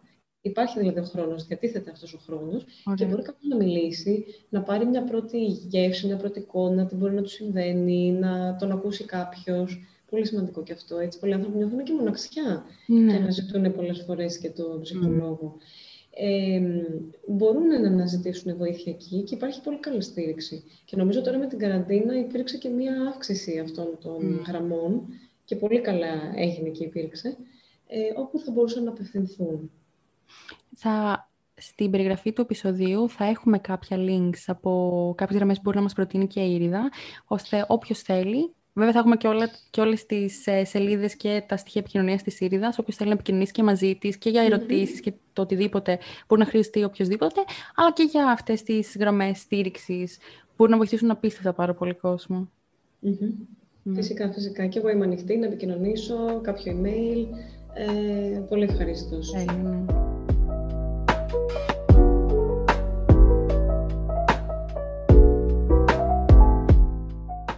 Επιστρέφοντας, θα ξεκινήσουμε το δεύτερο κομμάτι του επεισοδίου που θα μιλήσουμε μαζί με την Ήριδα για την σεξουαλική υγεία και ιδιαίτερα για τον αυνανισμό που ξέρει κάποια πράγματα παραπάνω από εμάς ως ε, ειδικός πάνω σε αυτό. Οπότε θα θέλαμε να ακούσουμε τη γνώμη της σχετικά με τον αυνανισμό και θα ήθελα να ξεκινήσουμε λίγο από τις πιο μικρές ηλικίες, δηλαδή πώς το βιώνουν τα έφηβα άτομα όταν αρχίζουν και ξέρεις, γνωρίζουν το σώμα τους. Ε, εδώ να πούμε πολύ βασικό ότι ο αυνανισμός είναι μια πάρα πολύ φυσική λειτουργία. Αυτή λοιπόν η φυσική λειτουργία ε, τη βλέπουμε σε όλους τους ανθρώπους, ε, δεν έχει σημασία το φύλλο. Είναι κάτι το οποίο το έχει προβλέψει φύση και είναι κάτι πάρα πολύ όμορφο, γιατί στην ουσία, ε, μπαίνοντας στην εφηβεία που αρχίζουν και τα πρώτα σεξουαλικά ξυπνήματα ή τα πρώτα έτσι, καμπανάκια της ε, σεξουαλικότητάς μας και της ε, σεξουαλικής μας ε, συμπεριφοράς και του ρόλου αυτού που στην πορεία θα ανακαλύψουμε, ε, είναι ένα πολύ βασικό ε, στάδιο στο οποίο γνωρίζουμε ουσιαστικά το σώμα μας. Γνωρίζουμε το σώμα μας, γνωρίζουμε τα γενετικά μας όργανα ε, και να πούμε ότι όπως κάθε παιδί που γεννιέται, κάθε μωρό, ε, αν, αν παρατηρήσουμε τα μωρά, τα βρέφη, έτσι, τους πρώτους μήνες, βλέπουμε πολύ συχνά ότι ακουμπάνε όλο τους το σώμα, θα βάλουν τα ποδαράκια τους στο στόμα, θα βάλουν τα χέρια τους στο στόμα και αυτό είναι ένας τρόπος να ανακαλύψουν το σώμα τους. Τα όρια του σώματός τους, το σχήμα του σώματός τους. Έτσι λοιπόν βλέπουμε και για να πάω και λίγο πιο πίσω, να κάνω ένα, έτσι, μια μικρή παρένθεση, ε, και τα παιδιά μεταξύ 4-6 ετών σε μια προσχολική ηλικία, βλέπουμε ότι ασχολούνται με το σώμα τους και πολλές φορές πάρα πολλοί γονείς έντρομοι μας καλούν στο τηλέφωνο, λέγοντάς μας ότι το παιδί, το παιδί μου αγγίζει τα γενικά του όργανα. Ε, ή το παιδί μου αγγίζει το πέος του και παίζει μαζί του. Ναι. Ε, ουσιαστικά είναι ένας πρώιμος αυνανισμός και ουσιαστικά είναι και μια ε, πρώτη γνωριμία, πρώτη πρώτη γνωριμία με το σώμα που δεν έχει τίποτα σεξουαλικό πάνω του. Αυτό είναι κάτι το οποίο οι γονείς το τοποθετούν πάνω στο παιδί. Δεν υπάρχει σεξουαλική σκέψη σε αυτή την ηλικία. Είναι κάτι το οποίο λειτουργεί ενστικτοδός στα παιδιά. Όπως αντίστοιχα και τα κοριτσάκια μπορεί να αγγίξουν το, τα γενικά τους όργανα, να τριφτούν σε κάποιο έπιπλο, ε, σε κάποιο τοίχο. Έτσι. Εκεί απλά στο παιδί ενημερώνουμε ότι αυτό είναι κάτι το οποίο το κάνουμε σε έναν ιδιωτικό χώρο. Mm-hmm. Γιατί πολλές φορές βλέπουμε τα παιδάκια να το κάνουν στο σχολείο, στον παιδικό σταθμό, μαζί με τους ε, ε, φίλους τους. Και απλά το μόνο που εκεί λέμε, πολύ γλυκά και ευγενικά, είναι ότι αγάπη μου αυτό ε, μπορείς να το κάνεις στο δωμάτιό σου, στο μπάνιο ή αν είσαι στο σχολείο και νιώσει την ανάγκη, θα, πας, θα ζητήσεις από τη δασκάλα να πας στην τουαλέτα. Mm-hmm. Οι δασκάλες το βλέπουν και οι περισσότερες δασκάλες πλέον είναι και προπονημένες και είναι πια αγωγή, mm-hmm. οπότε το γνωρίζουν και ενημερώνουν για τους γονείς. Είναι απολύτω φυσιολογικό και σε αυτή την ηλικία να συμβαίνει, το οποίο είναι κάτι που συμβαίνει και τελειώνει εκεί. Φεύγει μόνο του. Δεν χρειάζεται να κάνει κάτι γονιός, δεν χρειάζεται να ενισχύει. Είναι πολύ φυσιολογικό. Ναι. Δεν βλέπουμε μια ενοχοποίηση ουσιαστικά του αυνανισμού από ήδη από αυτές τις ηλικίες. Δηλαδή το περνάμε στα παιδιά. Πάρα πολύ. Και είναι κακό αυτό που κάνεις και μην αγγίζεις ναι. το σώμα σου. Δυστυχώς οι περισσότεροι γονείς αντιδρούν με αυτόν τον τρόπο. Ή ας πούμε λένε ότι μην το κάνεις γιατί θα βγάλεις ε, μαμούνια στο πιπί σου, ας πούμε. Ναι, το ναι. έχω ακούσει και αυτό. Προσπαθούν δηλαδή με κάποιο τρόπο να αποτρέψουν τα παιδιά από εκεί. Ε, εδώ θα πω ότι αν ένας γονιός για τον ίδιο είναι πάρα πολύ άβολο, μπορεί, μπορεί πολύ απλά να πει στο παιδί του εκείνη τη στιγμή ότι έλα να παίξουμε ένα παιχνίδι, έλα να κάνουμε ένα puzzle, ή δεν φέρουμε ένα ποτήρι νερό. Γιατί κατανοώ ότι για κάποιους γονείς δεν είναι πολύ εύκολο αυτό να το αντιμετωπίσουν. Αν και ξαναλέμε είναι κάτι πολύ φυσιολογικό και πρέπει να το δουν ως έτσι. Αλλά εκείνη τη στιγμή μπορούν απλά να δημιουργήσουν ένα αντιπερισπασμό στο παιδί. Αλλά τα σχόλια του τύπου είναι κακό, μην το κάνεις, σαφέστατα είναι λάθος και θα, και θα το πω ότι είναι λάθος, διότι δυστυχώς, όπως λες, ενοχοποιούμε κάτι το οποίο είναι πολύ φυσιολογικό. Και όλοι το έχουμε περάσει. Ναι, ναι. Έτσι. Ερχόμενοι λοιπόν στην εφηβεία, για να προλάβουμε να τα συζητήσουμε όλα, στην εφηβεία λοιπόν είναι πάρα πολύ φυσιολογικό και το κορίτσι και το αγόρι να αυνανιστεί. Mm-hmm. Είναι μέρος της εφηβείας, είναι μέρος του, του πρώτου σεξουαλικού ξυπνήματος όπως είπαμε, είναι μέρος του να ανακαλύψουμε το σώμα μας, να δούμε πώς λειτουργεί αρχικά, έτσι, γιατί είναι κάτι πολύ καινούριο, δεν ξέρουμε. Ναι. Ξέρουμε πώς είναι όταν πεινάμε, ξέρουμε πώς είναι όταν διψάμε, ξέρουμε πώς είναι όταν έχουμε την ανάγκη να ορίσουμε, ξέρουμε πώς είναι η, η νύστα, αλλά δεν ξέρουμε πώς είναι αυτό. Ο αυνανισμό λοιπόν μας δίνει τη δυνατότητα να ανακαλύψουμε και το μέρος του σώματός μας πιο ε, ε, ενδελεχώς, αν το θες, να αγγίξουμε τα γενικά μας όργανα που δεν είναι καθόλου κακό. Ε, οι κοπέλες, επειδή δεν είναι όπως στα χώρια που υπάρχει το πέος, το οποίο έτσι είναι και εμφανές, ναι. το βλέπουμε. Ε, τα κορίτσια μπορούν να πάρουν ένα καθρεφτάκι. Δεν είναι καθόλου κακό να πάρουμε ένα καθρεφτάκι και να κοιτάξουμε τι είναι εκεί κάτω, τι mm. συμβαίνει εκεί, πώς μοιάζει. Πώς μοιάζουν τα γεννητικά μου όργανα, πώς μοιάζει το ιδίο. Δεν ξέρουν. Πολλές γυναίκες φτάνουν σε πολύ μεγάλη ηλικία και δεν έχουν κοιταχτεί ποτέ στον καθρέφτη σε αυτό το σημείο. Mm. Γιατί νιώθουν άβολα, γιατί ήταν κάτι ενοχοποιημένο, όπως λες και εσύ, την οικογένεια. Γιατί πολύ πιο... λόγοι. Ναι, και πολύ πιο εύκολα θα πούνε στο αγόρι με πολλές ρίσεις κτλ. το ότι κάτω, δεν χρειάζεται να φέρουμε τι λένε, αλλά στις γυναίκες ποτέ δεν το αναφέρουν να πούνε ότι ξέρεις, είναι καλό και για τη δικιά σου υγεία να αυνανιστείς, να ανακαλύψεις τον εαυτό σου. Δηλαδή, έχω φίλες οι οποίες το έχουν πολύ ενεχοποιημένο στο μυαλό τους αυτό. Και την προηγούμενη εβδομάδα είχα και μία συζήτηση στην οποία συζητούσαμε με έναν άνθρωπο τέλος πάντων ε, σχετικά με τους συντρόφους και για τον αυνανισμό. Και, μια, και, γιατί, και γιατί λέει να καταλήξεις να αυνανίζεσαι εφόσον θα μπορούσε να έχεις σύντροφο. Αυτό είναι λέει λύση ανάγκης. Και λέω, γιατί να το σκέφτεσαι έτσι, δεν είναι. Δηλαδή και μέσα στη σχέση. Τώρα πηγαίνω παρακάτω βέβαια, αλλά μπορεί να το κάνει κάποιος και να μην θέλει να επιλέξει, ξέρω εγώ, να έχει ένα σύντροφο. Μπορεί να το κάνει. Δεν είναι λύση ανάγκης, είναι αυτοφροντίδα. Και εδώ λοιπόν να, να περάσουμε στην ηλική ζωή, γιατί όπως πολύ σωστά λες Κατερίνα, επειδή αυτό είναι κάτι το οποίο στο μυαλό των ανθρώπων είναι πολύ φυσικό, ότι ανήκει σε μια άλλη ηλικία. Ο αυνανισμό είναι κάτι το οποίο πάντα θα μας φέρνει σε επαφή με το σώμα μας και είναι κομμάτι του σώματός μας και δεν υπάρχει τίποτα κακό στο να θέλουμε να αυνανιστούμε σε όποια ηλικία και αν είμαστε. 20, 30, 40, 50, 60, 70, δεν υπάρχει όριο. Έτσι, κανένα όριο. Όποτε το θελήσει ένας άνθρωπος, έχει κάθε δικαίωμα να, να το κάνει και να το απολαύσει και να περάσει ωραία με το σώμα του. Ε, όσον αφορά λοιπόν την ενήλικη ζωή ε, και όσον αφορά τις σχέσεις, έτσι, που τον έφερες κιόλας. Ε, ένας ειδικός θα σου πει ότι όταν ένα ζευγάρι βρίσκεται σε μία σχέση, η υγιής εικόνα ενός ζευγαριού που θέλει και επιθυμεί να έχει σεξουαλικές επαφές μεταξύ του, είναι το να υπάρχει κυρίως η σεξουαλική επαφή του ζευγαριού και σαν συμπλήρωμα, αν το θέλεις, κατά μία έννοια, ε, ο αυνανισμός. Δεν θέλουμε στις σχέσεις ιδανικά, και αυτό το δεν θέλουμε το λέω γιατί δεν είναι υγιές να το πω έτσι, δεν θέλουμε να βλέπουμε στις σχέσεις αυνανισμούς στους δύο συντρόφους, ε, το οποίο να είναι και σε ένα, ε, και σε ένα ατομικό επίπεδο, έτσι, γιατί μπορεί μέσα στα πλαίσια μιας συνεξουαλικής συνέβρεση με τον σύντροφό μου να αυνανιστούμε. Ναι, ναι. Ο καθένας μόνο, ο καθένας μόνος του, αλλά ο ένας μαζί με τον άλλο, δίπλα-δίπλα, να το πω έτσι. Το οποίο και αυτό μπορεί να είναι μέρος ενός ε, σεξουαλικού παιχνιδιού, ναι, ναι. ε, μιας κατάστασης που την επιθυμούμε και οι δύο και μας αρέσει. Και δεν υπάρχει τίποτα κακό σε αυτό. Όμως, όταν είμαστε μόνοι μας και ευνανιζόμαστε, είναι κάτι που αυτό στη σχέση θέλουμε να το βλέπουμε συμπληρωματικά και όχι σαν μια βασική δραστηριότητα. Και το λέω αυτό γιατί δεν είναι υγιές σε μια σχέση. Σε μια σχέση, όταν ένας από τους δύο επιλέγει και προτιμά να αυνανίζεται από το να έρχεται σε, σε ε, σεξουαλική συνέβρεση με τον σύντροφό του, εκεί πέρα μάλλον κάτι δεν λειτουργεί καλά. Mm. Κάτι στο ζευγάρι. Μπορεί να μην είναι, δεν είναι απαραίτητο σεξουαλικό το ζήτημα. Μπορεί το ζευγάρι να έχει απομακρυνθεί. Μπορεί η σχέση κάτι να συμβαίνει. Ναι. Μπορεί κάποιος από τους δύο ενδεχομένως να μην θέλει πια να είναι και σε σχέση μπορούν να, μπορεί να συμβαίνουν πολλά πράγματα. Έτσι, μην το πάρουμε. Τώρα δεν θέλω να νομίζω ναι, ναι, ναι. ότι αν κάποιος αυνανίζεται και δεν θέλει να κάνει σεξ στη σχέση, θέλει να χωρίσει. Όχι, ναι, δεν ισχύει αυτό. Μπορεί να υπάρχουν πολλά άλλοι λόγοι.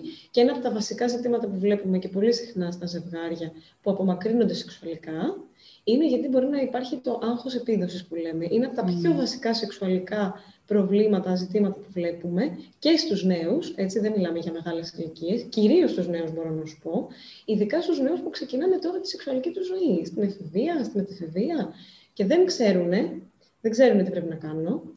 Δεν, δεν, δεν, δεν το έχω ξανακάνει πολλές φορές, mm. δεν το έχω ξανακάνει και ποτέ, είναι η πρώτη μου φορά. Και τι πρέπει να κάνω και ποιο είναι το σωστό. Εκεί πέρα υπάρχει πάρα πολύ άγχος. Και το άγχος με τη σεξουαλική λειτουργία είναι δύο αντίθετες λειτουργίες στο σώμα ναι, ναι. Όσο περισσότερο χωνόμαστε, τόσο λιγότερο θα έχουμε διέγερση. Έως και καθόλου. Δεν θα μπορέσουμε να διαγερθούμε. Δεν θα μπορέσει η γυναίκα να εφηγανθεί, δεν θα μπορέσει ο άντρας να έχει στήσει, άρα δεν θα γίνει τίποτα. Και εκεί είναι και λίγο δύσκολο, γιατί και οι δύο πλευρές αισθάνονται άβολα, αλλά και υπάρχει και το άγχος ότι μου συνέβη και τώρα θα μου ξανασυμβεί και τι θα κάνω την επόμενη φορά. Ναι. Σε νεαρά άτομα που ξεκινάνε τώρα τη σεξουαλική τους ζωή, το βλέπουμε πάρα πολύ συχνά αυτό. Είναι κάτι πολύ συνηθισμένο και εκεί πέρα, ακόμα και εκεί δεν είναι κακό να ζητήσουμε τη βοήθεια του ειδικού. Γιατί με δύο-τρεις συνεδρίες αυτό έχει λυθεί. Ναι. Δεν είναι κάτι τόσο μεγάλο και τόσο βαρύ, δεν είναι κάτι το οποίο υπάρχει οργανική αιτία από πίσω και πρέπει να το ψάξουμε. Ένα νεαρό αγόρι στα 16, 17, 19 ή ακόμα και ένα κορίτσι το οποίο νιώθει ότι τερακάρεται, ότι δεν του βγαίνει ή ότι μπορεί να νιώθει ότι θα πονέσω, πονάω. Ακόμα και αυτό, ο, και ο πόνος στη γυναίκα, τις περισσότερες φορές έχει ψυχολογικά αιτία από πίσω. Ναι, ναι. Έτσι, αφού βέβαια πιάσουμε και δούμε λίγο το οργανικό στη γυναίκα, αν υπάρξει κάποιο θέμα οργανικό, ε, ε, στις πολύ νεαρές ηλικίες αναφέρομαι τώρα, έτσι, mm-hmm. και στις μεγάλες, αλλά ε, για τους άντρες, σε μεγαλύτερες ηλικίες κοιτάμε για το οργανικό. Ένα παιδί 19 χρονών είναι απίθανο να ναι. πούμε ένα άντρας 19 χρονών ότι έχει κάποιο οργανικό ζήτημα. Είναι πάρα πολύ σπάνιο και είναι μια πολύ εξαιρετική περίπτωση. Ναι. Απλά στη γυναίκα μπορεί να υπάρχει κάποιο ζήτημα ε, στη σωματική της υγεία που μπορεί να της προκαλεί και πόνο. Μια ουρολίμωξη, απλή. Ναι. Δεν μιλάμε για κάτι πολύ σοβαρό. Έτσι. Οπότε εκεί πέρα αναζητούμε λίγο πρώτα να καλύψουμε το οργανικό και μετά περνάμε στο ψυχολογικό που είναι συνήθως και το πιο, ναι. ε, αυτό που βλέπουμε πιο συχνά σε όλες τις ηλικίες, όχι μόνο στις νεαρές. Ξέρεις, αν, ε, αν όλα αυτά, για παράδειγμα, μας τα λέγανε στο σχολείο, αν υπήρχε δηλαδή σεξουαλική αγωγή μέσα στα σχολεία, από το δημοτικό και άντε, όχι από το δημοτικό, από το γυμνάσιο έστω, όλα θα ήταν πολύ πιο εύκολα. Ξέρεις, γιατί πλέον οι περισσότερες πηγές που βρίσκεις, που έχεις βασικά, ε, εφόσον ζούμε στην εποχή της τεχνολογίας, όλες οι πηγές πλέον είναι online. Μπορείς πολύ εύκολα να βρεις πορνό, που να σου δείξουν ουσιαστικά, μέσα πάρα πολλά εισαγωγικά, ε, πώς να κάνεις την πράξη, που είναι πολύ λανθασμένη και θα το πω γιατί είναι και η αγαπημένη μου, όπως είχε πει και η Τζαμίλα Τζαμίλ σε μια ομιλία της, το να βλέπεις από πορνό πώς να κάνεις σεξ είναι σαν να μαθαίνεις πώς να οδηγείς βλέποντας το Fast and Furious, δηλαδή έξω πραγματικό. Δεν μπορείς, δεν... Πολύ σωστά. Οπότε θα ήθελα... Και θέτεις ένα πολύ σημαντικό ζήτημα, Κατερίνα, ε, της σεξουαλικής αγωγής, ε, το οποίο δυστυχώς στη χώρα μας δεν έχει εδραιωθεί και εμείς ειδικοί θα θέλαμε πάρα πολύ να είναι στα σχολεία και να ακούνε τα παιδιά πολύ όμορφα και σημαντικά πράγματα, γιατί ε, το σεξ και ο σεξουαλικός ρόλος και η σεξουαλική υγεία είναι ένα πολύ μεγάλο κεφάλαιο. Και είναι και ένα πολύ μεγάλο κεφάλαιο της ζωής μας, της προσωπικότητάς μας και της γενικότερης υγείας μας, όπως είπαμε. Ναι, ναι. Και ε, τα νέα παιδιά στην εφηβεία και στην αρχή της εφηβείας, έτσι, δηλαδή η σεξουαλική αγωγή κανονικά πρέπει να γίνεται τουλάχιστον στα 12. Αν πάμε πιο μετά, έχουμε ήδη αργήσει. Δεδομένου πλέον ότι και η ηλικία έναρξη σεξουαλική ζωή έχει κατέβει πάρα πολύ. Ναι, ναι, ναι. Ακούμε και 13. Και πολύ συχνά, έτσι, δεν είναι η εξαίρεση. Οπότε πλέον, ε, αν η σεξουαλική αγωγή δεν γίνεται από τα 12, έχουμε ήδη αργήσει να μιλήσουμε στα παιδιά μας για αυτά τα ζητήματα. Και αν δεν τους τα πούμε εμείς, θα τα μάθουν μόνα τους. Και όπως πολύ σωστά είπες, οι πηγές δεν είναι αυτές που θα έπρεπε να είναι. Βλέπουμε δυστυχώς ότι πολλοί γονείς ντρέπονται να μιλήσουν με τα παιδιά mm. τους. Βλέπουμε επίσης πολλούς γονείς που θεωρούν ότι είναι. Ε, δεν είναι σωστό στην ηλικία πούμε, των 12 να μιλήσουν για το σεξ. Δεν είναι σωστό ακόμα και στο σχολείο κάποιος να μιλήσει για το σεξ. Ότι θεωρούν ότι είναι ανήθικο, ναι, ναι. ότι είναι ε, λάθος, ότι τι λέτε στα παιδιά μας, ε, είναι δυνατόν σε αυτή την ηλικία να τους μιλάτε για το σεξ, μα τα παιδιά ήδη έχουν αρχίσει να ρωτιούνται για το σεξ. Και όλα αυτά τα πρότυπα που παίρνουν μέσα από τις ταινίες πορνό, που είναι λανθασμένα, που δείχνουν ακραία βία, δείχνουν αυτά τα στερεότυπα που, που δείχνουν τη γυναίκα με ένα πολύ συγκεκριμένο τρόπο. Και τους άντρες μερικές φορές, αλλά κατά κύριο λόγο τι γυναίκε. Πώς σεξουαλικοποιούν τα, τα σώματά μας. Είναι πολύ άσχημο και υποσυνείδητα περνάνε στα μυαλά των νέων αγοριών ότι ξέρεις, έτσι πρέπει να είναι. Αυτό το θέμα βέβαια που ανοίγεις είναι πολύ μεγάλο, γιατί δεν έχει να κάνει μόνο με το που μαθαίνουμε για, την, ναι, ναι. για το σεξ, αλλά έχει να κάνει και γενικότερα για τη στάση μας απέναντι σε οποιοδήποτε άτομο και άνθρωπο συναντάμε εκεί έξω. Ε, να γυρίσουμε λοιπόν στην κουβέντα μας και να πω ότι φυσικά και το πορνό, όπως πολύ σωστά είπες, είναι μια πολύ λάθος πηγή για τα παιδιά μας και δυστυχώς τα παιδιά εκεί στρέφονται, γιατί δεν έχουν άλλες πηγές. Ναι, όταν στο σχολείο δεν μαθαίνουμε, όταν οι γονείς μας δεν μας μιλάνε. Ε, όταν έχω φτάσει 16 χρονών και η μητέρα μου αλλάζει ένα κανάλι στην τηλεόραση, γιατί μπορεί να υπάρχει μια σκηνή δύο ανθρώπων που φιλιούνται και πάνε να κάνουν σεξ, και η μητέρα μου θεωρεί ότι εγώ αυτό δεν το έχω ξαναδεί, δεν ξέρω τι είναι. Έτσι, είναι λίγο αστείο. Ναι. Είναι αστείο να θεωρούμε ότι ένα παιδί 16 χρονών δεν ξέρει τι είναι το σεξ. Κατ' ουσίαν δεν ξέρει, αλλά τέλος πάντων δεν ξέρει πώς γίνεται πάνω κάτω και τι συμβαίνει και ότι είναι δύο άνθρωποι που είναι, ας πούμε, ε, γυμνοί και έρχονται σε μία επαφή τα σώματά τους. Λοιπόν, ε, εδώ λοιπόν να πούμε ότι ναι, το πορνό και όπως πολύ σωστά είπες ότι τα αγόρια θεωρούν ότι πρέπει πούμε, τα κορίτσια να, είναι, να δίνονται με ένα συγκεκριμένο τρόπο, να φοράνε συγκεκριμένο σόρχο, να κάνουν συγκεκριμένες Να πούμε βέβαια ότι και για τα κορίτσια είναι ένα λανθασμένο μήνυμα, διότι και πάρα πολλά κορίτσια νομίζουν, υπάρχει αυτή η ιδέα ότι όλοι οι άντρες πρέπει να έχουν ένα πολύ μεγάλο πέος. Ναι. Διότι πρέπει η στήση τους να είναι τόσο σκληρή που να δεν ξέρω, ότι θα εκραγεί. Ή ότι πρέπει να η διάρκεια ενός άντρα στο, κατά τη διάρκεια της ε, συνουσίας, κατά τη διάρκεια της δίζηση στον κόλπο, του δυσδυτικού σεξ που λέμε, θα πρέπει να είναι μία ώρα. Αυτά είναι ψεύτικα όλα. Έτσι. Ναι. Πρέπει να, να έχουμε στο νόμο ότι το πορνό, μην ξεχνάμε ότι είναι μία ταινία. Μπορούμε να το κόψουμε, να το ράψουμε, να κάνουμε μοντάζ. Ε, αυτοί οι άνθρωποι παίρνουν ε, συγκεκριμένες ουσίες που τους βοηθούν να έχουν διέγερση για πάρα πολλή ώρα τους βοηθούν να δείχνει το πέος πιο ε, δυνατό, να το πω έτσι. Ε, αντίστοιχα, μπορεί να βλέπουμε μια γυναίκα που έρχεται πάρα πολλές φορές οργασμό σε, ένα, σε μια ναι. ταινία πορνό. Αυτό δεν ισχύει. Έτσι. Αυτές οι πρωταγωνίστρες μπορεί να, είναι, να το, να το ε, κάνουν στα ψέματα. Έτσι. Ε, και μπορεί να μην το απολαμβάνουν κιόλας. Θέλω να πω λοιπόν ότι εδώ πέρα τίθενται πολλά ζητήματα στη σεξουαλική διαπαιδαγώγηση μέσα από το πορνό, το οποίο, ε, όπως είπες και εσύ, περνάει πάρα πολλά λαθασμένα μηνύματα ε, δηλαδή, ακόμα και χωρίς να δούμε την αγριότητα του πορνό, γιατί όπως πολύ σωστά είπες, υπάρχει πολύ άγριο πορνό ε, και είναι και τρομακτικό για τα νέα παιδιά, διότι πώς μπορούν να δηλήσουν και να χωνέψουν ένα τέτοιο σεξ ένας άνθρωπος που ακόμα αγωνιά για το πώς πρέπει να κάνεις σεξ. Ναι, ναι. πρέπει να κάνω, πού πρέπει να βάλω το πέος μου και εγώ σε γυναίκα τι πρέπει να κάνω. Πρέπει να ανοίξω τα πόδια μου, πρέπει να είμαι ανάσκελα μπρούμητα, όρθια, καθιστή, και τι πρέπει να πω και πώς πρέπει να νιώσω. Mm. Πώς λοιπόν ένας άνθρωπος που έχει τέτοια βασικά ερωτήματα και πολύ φυσιολογικά είναι αυτά τα ερωτηματα στα πρώτα, στις πρώτες σεξουαλικές εμπειρίες, πολύ φυσιολογικά και να το πούμε αυτό γιατί είναι σημαντικό και όλη αυτή η αγωνία και όλο αυτό το άγχος που τα έχουν και τα δύο φύλλα, και ο ένας άντρας και μία γυναίκα, έτσι. Ε, πώς λοιπόν να μπορούν να αντιμετωπίσουν μία εικόνα πορνό που έχει τόσα άλλα πράγματα μέσα, τα οποία δεν τα γνωρίζουμε όταν είμαστε σε αυτές τις νεαρές εφηβικές ηλικίες. Οπότε είναι πολύ σημαντικό να, να φύγουμε από το πορνό, γιατί το μόνο που κάνει είναι να μας αγχώνει και να μας δημιουργεί παγίδες μέσα στο μυαλό μας και στερεότυπα τα οποία δεν είναι ρεαλιστικά. Καθόλου. Ναι. Πρέπει να ξεφύγουμε από αυτό. Έτσι κλείνοντας, θα ήθελα να μας πεις κάτι που θα ήθελες να κρατήσουν οι ακροατές μας. Και να θυμόμαστε ότι αυτό έχει μια μοναδικότητα. Έτσι. Και αυτό είναι μία έκφραση παντού. Είτε αυτό είναι η σεξουαλική ε, ζωή μας, είτε αυτό είναι η κοινωνική ζωή μας. Είμαστε μοναδικοί. Mm. Πολλές φορές έχουμε δει και αυτό το quote που λέει ότι ε, be yourself, γιατί ε, κανένας δεν είναι σαν και σένα. Είσαι μοναδικός, ένα μοναδικό κομμάτι πάνω στη γη, ένας μοναδικός ε, ε, οργανισμός και προσωπικότητα.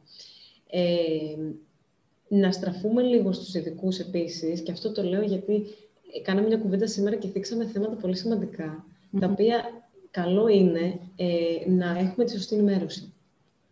Έτσι. Ακόμα και σαν ενημέρωση, να μπορούμε να παίρνουμε τη σωστή πληροφορία και όχι λανθασμένα μηνύματα από το ίντερνετ που δεν γνωρίζουμε τις πηγές, ε, είτε από, ειδικά όσον αφορά το σεξ, ε, μεγαλύτερη ηλικία άνθρωποι που και αυτοί μπορεί να μην ξέρουν. Δηλαδή, ένας άνθρωπος που είναι 12 και ρωτάει έναν άνθρωπο που είναι 17-18, δεν έχει να πάρει και πολύ πληροφορία ναι, περισσότερη. Ναι, ναι. Έτσι. Δεν είναι ότι η εμπειρία ενός ανθρώπου στα 18 του είναι τόσο μεγάλη που μπορεί να διδάξει έναν άνθρωπο στα 12.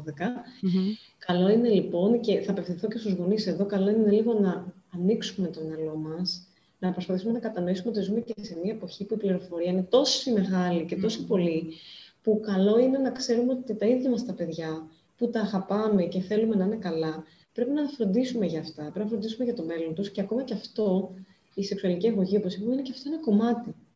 Όπως και η γενικότερη ψυχική υγεία είναι ένα κομμάτι. Ναι, ναι. Να, να, να μεγαλώνουμε τα παιδιά μας λέγοντάς τους ότι ξέρεις τι, είναι, δεν είναι κακό να μην νιώθουμε καλά. Mm-hmm. Δεν είναι κακό να κλαίμε. Δεν είναι κακό κάποια στιγμή να νιώσουμε ότι δεν μπορούμε. Δεν είναι κακό να νιώθουμε ότι θέλουμε να ζητήσουμε βοήθεια και ότι δεν μπορούμε να το καταφέρουμε μόνοι μας. Γιατί μεγαλώνουμε πολύ σε μια κοινωνία που λέει ότι μπορείς και θα τα καταφέρεις και σιγά και δεν έγινε τίποτα και γιατί να σου πω ένα παράδειγμα πολύ απλό στο σχολείο που μας λέγανε οι μαμάδες μας. Ε, ναι, αλλά η Μαρία είναι καλύτερη μαθήτρια από σένα. Ναι, ναι, ναι. Το πιο απλό, έτσι, το πιο απλό. Αυτό αυτομάτως βάζεις το παιδί να σκεφτεί ότι υπάρχει κάποιος καλύτερος και εγώ δεν είμαι καλός. Ναι. Έτσι, δηλαδή, είναι καλό που φεύγουμε αυτές τι συγκρίσεις, ειδικά από την παιδική ηλικία, γιατί βάζουμε τα παιδιά στη διαδικασία και σαν ενήλικες να νιώθουν ότι εγώ πρέπει να συγκριθώ. Και ότι εγώ θα συγκριθώ και αν δεν είμαι καλός, είναι άχρηστος. Και υποσυνείδητα το κάνεις. Δηλαδή, πραγματικά υποσυνείδητα, είτε κάθεσαι στο Instagram, είτε βλέπεις ότι μια φίλη σου έχει πάρει νωρίτερα από σένα το πτυχίο σου, είτε οτιδήποτε. Θα μπεις, θα, θα σκεφτείς ότι, Α, κοίτα τι έκανα αυτή, πρέπει να το κάνω κι εγώ. Mm-hmm. Εγώ δηλαδή αυτό που σκέφτομαι, με βάση αυτό που λες, είναι ότι όλοι έχουμε τους δικούς μας ρυθμούς. Ακριβώς. Και πρέπει πάντα να θυμόμαστε, πολύ σημαντικό αυτό, να κλείσουμε αυτό, την αφετηρία του καθενός. Ναι. Ένα παιδί που έχει μεγαλώσει σε ένα σπίτι με μια όμορφη οικογένεια, που οι γονείς φροντίσανε, υποστηρίξανε, δείξαν αγάπη με όσα λάθη, γιατί κάθε γονιός κάνει και λάθη προς Θεού, έτσι και λογικό είναι. Αλλά δώσανε στο παιδί τους εφόδια, προφανώς αυτό το παιδί θα βγει και στην κοινωνία πιο δυνατό και πιο έτοιμο. Ε, μια οικογένεια όμως που για τον όποιο λόγο ε, δεν έδωσε πράγματα ή δυσκολεύτηκε να δώσει ή υπήρχε θέμα ψυχικής υγείας στην οικογένεια, έτσι σοβαρό να το πούμε γι' αυτό. Ναι, ναι. Ή υπήρχε οικονομική δυσκολία στην οικογένεια ή υπήρξε ένα διαζύγιο ή υπήρξε οτιδήποτε. Έτσι, μπορεί να φανταστεί κάποιος και μπορούμε να, έχουμε, να φέρουμε παραδείγματα στο μυαλό μας. Όταν λοιπόν ξεκινάμε από αυτή την αφετηρία και ίσως και εμείς οι ίδιοι να μην είμαστε, γιατί εντάξει, υπάρχουν και κάποιοι άνθρωποι που είναι λίγο από τη φύση τους πιο δυναμικοί, αν το θέλεις. Ναι, ναι. Και βγαίνουν μπροστά λίγο πιο από μόνοι τους. Υπάρχουν όμως και κάποιοι άνθρωποι που δεν έχουν αυτό το δυναμισμό και δεν πειράζει, δεν είμαστε όλοι οι ίδιοι όπως είπαμε. Ε, άρα λοιπόν πρέπει να βλέπουμε την αφετηρία μας. Έτσι, δεν μπορούμε να συγκρίνουμε τον εαυτό μας με έναν άνθρωπο ο οποίος μπορεί να είχε περισσότερες, ε, Περισσότερα προνόμια. Περισσότερα προνόμια, μια καλύτερη βάση. Να του έρθουν και λίγο καλύτερη ζωή του, αν το θες. Γιατί καμιά φορά είναι και λίγο θέμα τύχης, αν μπορώ να το πω έτσι. Ναι, ναι. Λοιπόν, δεν είναι... ε, α ας δούμε λοιπόν τη δική μας αφετηρία και ας είμαστε περήφανοι για αυτά που εμείς έχουμε καταφέρει από εκεί που ξεκινήσαμε. Μμμ, ναι. Αυτό έχει σημασία να θυμόμαστε. Και φυσικά να θυμόμαστε το ότι ό,τι και να συμβεί μπορούμε να το διορθώσουμε. Δεν ήρθε το τέλος του κόσμου. Ναι. Σε ευχαριστώ πάρα πολύ που ήσουν σήμερα εδώ. Μου άρεσε πάρα πολύ η συζήτησή μας. Ανυπομονώ και σε μία επόμενη και σε περισσότερες, δεν ξέρω, θα δείξει. Ε, πραγματικά χάρηκα που σε είχα, Ειρίδα μου, αλήθεια. Και εγώ χάρηκα πάρα πολύ, την περίμενα αυτή τη συζήτηση και εννοείται ότι ανυπομονώ και αδειμονώ και για όλες τις επόμενες που θα έρθουν. Εννοείται. Σε ευχαριστώ πάρα πολύ. Καλή συνέχεια. Καλή συνέχεια. Μην ξεχάσεις να ακολουθήσεις τους λογαριασμούς μας σε Instagram, Facebook και να κάνεις subscribe όπου ακούς τα podcast σου. Και μέχρι την επόμενη φορά, μην ξεχνάς να ενδυναμώνεις τον εαυτό σου αλλά και τους γύρω σου.